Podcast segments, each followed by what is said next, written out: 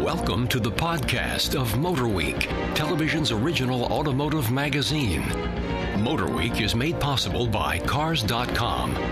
Here's your MotorWeek podcast host, John Davis. Welcome, everyone, to our MotorWeek podcast number fifteen. I'm John Davis, and joining me around the table in Studio C today, our reporter, Yolanda Vasquez. Hello there. Hola. I was going to say, you say hello? Hola. Now, Yolanda's going to be talking with us uh, about uh, one of the cars that we're going to be discussing today, and she'll be joined by our road test producer, Brian Robinson. Hello. And our associate producer and jack of all trades, Ben Davis. Good to be back. And we're going to do a lightning round at the end of the podcast, and we'll also will take a viewer question. But let's get going with uh, some of the latest vehicles that we've been testing on MotorWeek. A really cool vehicle that's caught a lot of attention very quickly, and some early awards, and I have to admit, I've kind of fallen in love with it myself. The Kia Soul. Ben, what do you very think cool about car it? Car indeed. Uh, when I first saw it in the parking lot, I was a little skeptical. Um, it did grow on me, however. It what is, does it look like? It is quite cute. Well, it's uh, it, much in line with this uh, Scion X B. It's the latest in the new uh, square uh, offerings, but rounded, rounded here and there. A modernized uh, square of a car. Uh, It's very popular these days, of course. Um, tons of uh, tons of cargo room, uh, plenty of comfort, uh, incredible fuel economy. Mm-hmm. Anyway, when I first saw it, um, I was skeptical, and then it did grow on me. Did you like the interior? That's gotten a lot of note. The dash is, uh, at first sight, I thought it was a little Ferrari Enzo-esque. Mm. Uh, the materials are much better looking than they actually are. It's a really well-done dash. Gaps are really tight. It has like a kind of like a boogie board type shape. It puts uh, a lot of flavor into a um, into a an otherwise dull class of, of vehicle, I guess. And you can get the speakers that light yeah, up. I mean, it's got things yeah. that I would have never dreamed of putting in a car. I thought the interior was really nice. Yeah. The uh, did you have a chance to drive it? You know, I did. And um, I spent so much time. I went and got my iPod. And by the way, I think it has a great iPod connectivity interface, the way that it's set up. And I put it in. And the flashing speakers just, I mean, you got me a go. And I was in that car jamming. The photographer, Dave Hunter, will, will tell you. He's like, Yoli, get out of the car now. We've got to shoot it. I, I was jamming in that ride. I really liked it. You know, we had a chance to, to drive them around South Beach in Florida, and I have to say, it of turned a lot of heads. Oh, yeah. You know, because you looked at it and say, it doesn't take up a lot of space, gets good gas mileage, it's cute. It's got kind of a masky, kind of scowly face, but overall, it's pretty cute. And I think, and it's the best quality Kia interior we've ever seen. And the warranty is amazing. Yeah, you know, ten-year, one hundred thousand mile powertrain, so I think they've got a real winner. What about the commercial with the hamsters that we see? That is just hysterical. What great marketing. Yeah, if you haven't seen that, basically it opens up with everybody, all the hamsters in a cage like they're going nowhere, and then right. the, the cool hamsters drive up in the Soul. And they had uh, twenty-six of them, I think, at the New York Auto Show, roaming the streets of Manhattan, clogging up and getting... Souls or hamsters? Uh, yeah, oh, very good. Well, no, I was actually, they were, really. they were souls, but they may have been driven by large hamsters. I'm not really sure. But uh, all the taxi cab guys were... Um, And the ladies were honking at them to get out of the way. But pretty cool ad. Yeah. Do you think it's going to compete with the Scion, or is it? It's going to compete with the Scion. It'll compete with the new Nissan, Nissan Cube, Cube yeah. which comes out. Uh, well, Honda Elements. And Honda Fit, too, maybe. Uh, Could be. To Could attract be. some of those customers. Yeah. Lots of room on the inside. Very good. Moving on to our second car, another small people mover that's been around a while, but's gotten freshened, and uh, we're, we've got a road test coming up, the Mazda five. Brian? The Mazda Mazda five, yes. Uh, small people mover. It's kind of, it's a real minivan to me. Uh, you think of the Grand Caravan or Honda Odyssey, there's really nothing mini about them. They're huge, but this is a small... Almost a uh, half-size Grand Caravan minivan. It's got the sliding doors. Which Just guess, like a mini, regular yeah, minivan. Yeah, yeah. Um, I guess it's considered a small wagon, I guess, by the E P A, but it does have the sliding doors, which makes it nice. I guess it's for uh, young, active lifestyle buyers that we all hear about all the time that need lots of room. Now, it'll sit. It's got three rows of seats. It's got three rows. So it'll sit six people, sort of? Yeah. Well, third row is only for very small children or people that don't believe in comfort, but the second row I don't believe in comfort. Yeah. The second row unfor- is uh, captain's chairs only, which to me that's kind of a uh, kind of a miss. Just it's nice to have a bench if you want five people. Then you know you don't necessarily have to put someone in the rear, but it's only two seats in the center. What I thought was cool about those seesaws, they do slide forward and back, right. and they recline. Right. right. So that so it, the legroom wasn't really a problem. Yeah. As far as crossovers go, uh, I mean, I love the sliding door, especially in some of these crossovers. The rear doors are really big, and when you've got kids that are still mastering the art of opening a door mm. carefully. I can't tell sl- you how. Yeah, sliding doors are awesome. Sliding doors so, are in that situation.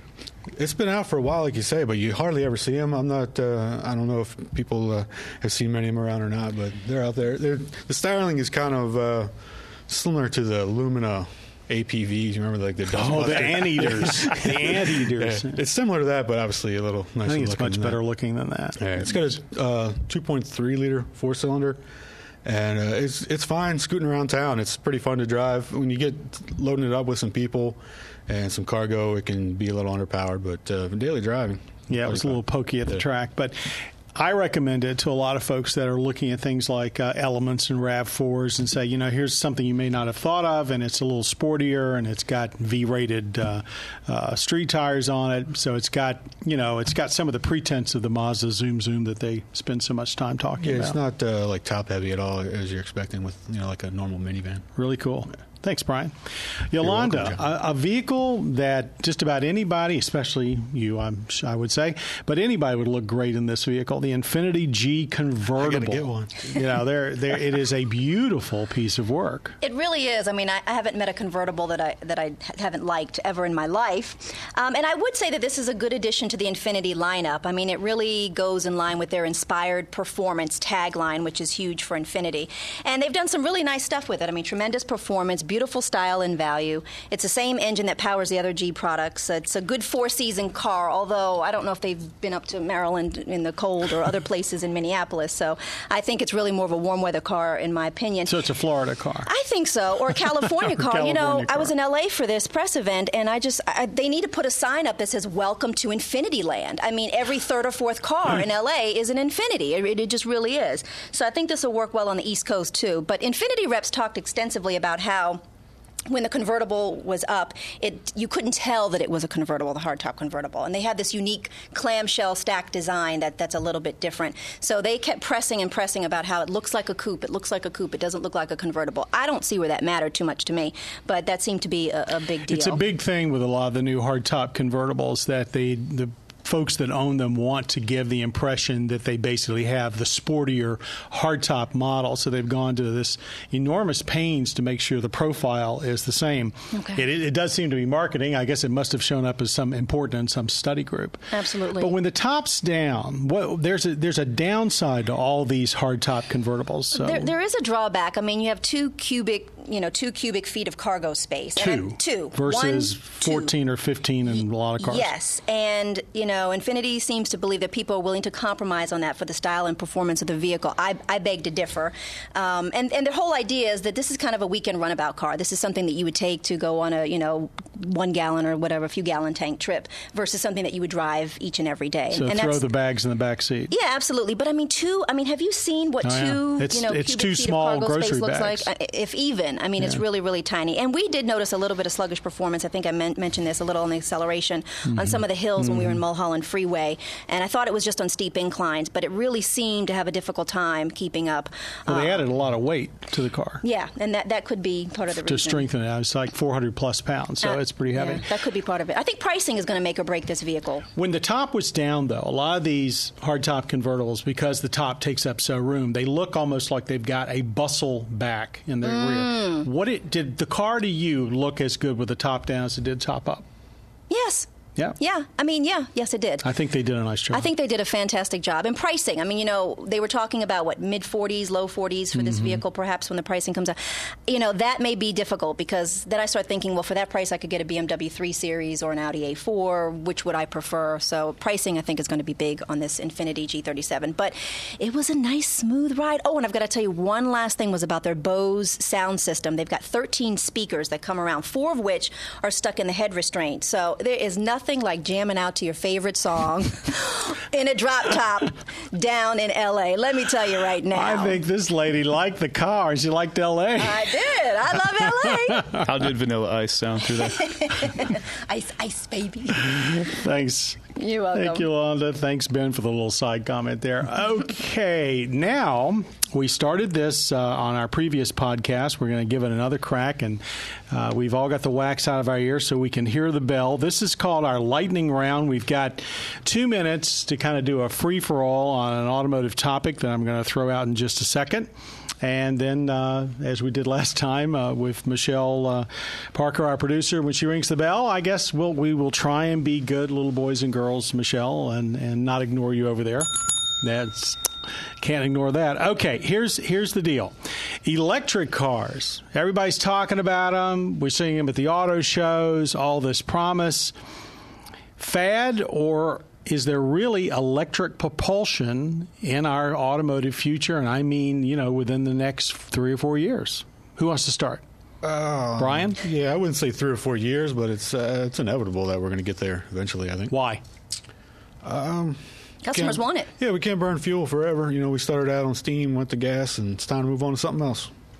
What about the whole idea of of battery anxiety, people being afraid that they'll get in their electric car and run out of juice? Well, there's no doubt that battery power and, and the efficiency of battery power is a key issue when it comes to E Vs. That and also mile range. I mean, you know, each car wants to do this one-upsmanship of, oh, I can do forty-mile range, I can do this, I can do that. And then it's like, well, can you deliver the goods? I mean, in, in all honesty, what is it? The majority of motorists, what, travel, what, sixty miles? Less than that, forty. Than forty miles, what, mm, a day? Round so, trip a day. Round trip a day. So, I mean, how much where, mile range do you getting, really need? That's where they're getting this forty-mile range for, like, the Volt and some of the Toyota plug-in hybrids. But can you see people giving up gasoline or diesel-powered cars totally, or is this just going to be a commuter car? Ben? Uh, that's where I want to chime in. um, uh, there's uh, there's going to be a market for it, obviously. But for somebody like me who's a true purist, uh, like many other people here at this table, until the uh, electric car can offer the same uh, back road thrills as, say, a Miata Roadster, uh, I, I won't be a buyer. Uh, that might be ten, fifteen years down the road when that finally the purest, uh, purest feel and battery merge. Mm-hmm. Until then, though. But, you know, we at our house, we have uh, a subcompact that we use for most of our runnings of errands where you're not going to carry something big home. And we probably go, you know, into town and back and do about twenty-five miles, maybe thirty on a on a really unusual trip. And you're thinking, why couldn't this be electric if it can be affordable? And I think sure. that's the on big a question. Second or third car status, you mean? Definitely, yeah. Yeah, yeah, absolutely. And, uh, of course, a lot of people say, well, one more one what more comment. Say? Oh, they say, them. you know, what are you going to do when you get to work? Where are you going to plug it in? Well, I think that's going to open up a whole new entrepreneurship. Yeah. Infrastructure is a big thing, but I think a lot of car manufacturers are pinning their hopes on E Vs, and they're here to come, and they will be staying soon soon enough. I believe that. Not well, too much. It's going to take some entrepreneurs. I mean, basically, these car designers are kind of stuck in the same, doing the same thing over and over again, or trying to figure out how we can adapt electricity to the cars we have. I mean, I think it's going to take someone to get it affordable and something that everyone wants to buy. It's going to take someone thinking outside of the box and coming up with something that everyone wants to have, like an you know, something like an iPod, something that's just totally out there, and everyone's like, I got to have that. That's what it's going to take. That's a that's a good point. I also think that this idea that's been floating around about electric companies actually leasing you the battery so that you can lower the cost of the vehicle, yeah. you know, there's going to be some government incentives, but to get the price of the vehicle down to a, where a typical gas car is, you don't have to buy these batteries. They could be leased and they could be recycled. And, you know, you would think maybe somebody ought to be looking into that, and I guess probably maybe somebody is. Oh, all right. Maybe All right. I was right. going to ask you about mm-hmm. the Chevrolet Volt. What's the status on that? Uh, Volt is uh, eighteen months from now or less. Uh, you know, the end of two thousand ten, uh, it will be in production. The one thing G M is, says that they are not scrimping on is development. Okay. Uh, there is, they're building, I've forgotten whether it's ten, I think it's ten drivable prototypes right now that the press will be allowed to drive later this year, and they will be, they will look like real cars. They won't be mules. Okay. Uh, and so it looks like that's full steam ahead. The question there is, of course, even with government subsidies, can they sell it at a, a reasonable price? And I guess the uh, government task force has concluded it will still be expensive, but it's new technology, and even if it is forty thousand dollars to start, it'll be just like the, the first hybrids. They'll be expensive, and the price will come down uh, as they develop the technology. And that ex- it's an extended range hybrid. We should tell everybody it has uh, the forty-mile range just on electric, but then you can go up to six hundred miles with a small gas engine that will keep the battery batteries recharged. And that's that very much is what we're talking about when we're talking about perhaps the future of electric cars, pure electric for running around town, but these extended electrics that still have some kind of a generator, whether it's gas, diesel, or, or even a fuel cell to keep the batteries charged for long trips. Okay. We started this other feature new on our last podcast that we're going to continue, and uh, that is we're going to answer a viewer question. Now, if you've got a viewer question or a viewer question, listen to me. We're, we're, this is audio. If you've got a audio question that for our podcast, or if you want to suggest a topic for our lightning round, you can go to our website, w w w dot motor week dot org, or go to p b s dot org slash motor week and submit your question for either the podcast um, lightning round or for uh, the chance to win a Motor Week t-shirt, ta-da, mm-hmm. which is the question we've got. Now, we've got a question from Jim. He wasn't, uh, he didn't give us his address, so we may have a hard time. I guess we've got his email address, so we can we can I'm get sure in touch with him. I'm sure he's listening, too. Okay, here's the question from Jim. Would you answer or discuss, this is a Pat Goss question, what is variable valve timing? Would you please explain how it works and the advantages of V V T? I'm not sure we have a long enough program, but who wants to take a crack at that? Well, you're the rocket scientist. Maybe you oh, should no. start there first. All right, well, all right. Well, in a nutshell, Jim, variable valve timing is a system where in many vehicles, the intake and exhaust valves, sometimes it's just one or the other, open and close at different rates depending on how you're driving the car.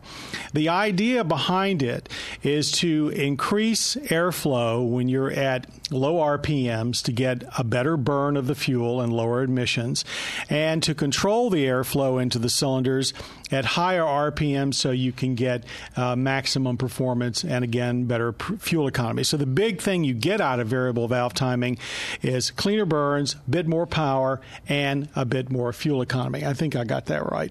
Anybody else have yeah, that? Yeah, that's a lot more than what I got. But your variable valve timing has now become very common. Uh, it started uh, uh, slowly. Uh, you can probably look at uh, Honda probably being the promoter of it more than anything else. It came from racing. Uh, the valves are usually controlled by a combination of electronic and hydraulic uh, controls. And uh, the big problem with internal combustion engines is um, they often basically don't breathe very well at low R P Ms, and they breathe too well at high R P Ms, and this controls it. I think Genius. We got that right. I'm not sure that's the engineering parlance, but Jim, we hope that uh, helps answer your question. Okay, I guess that about wraps up our Motor Week podcast number fifteen. Thanks to everybody in the studio, Ben Davis, Brian Robinson, and Yolanda Vasquez. Thanks very much, folks, for all your comments. And I want to thank our audio engineer, Jim Bigwood, our podcast creator, Bob Mixter, and over on the bell, our producer, Michelle Parker. And that's cute, Michelle. Thank you for listening to our Motor Week podcast, and we hope you'll join us again soon for more Motor Week. You have been listening to the podcast of MotorWeek, television's original automotive magazine. MotorWeek is made possible by cars dot com. For additional information on podcasts, videos, and showtimes, visit our website at motor week dot org. And watch MotorWeek, television's longest-running automotive magazine series, each week on your local P B S station.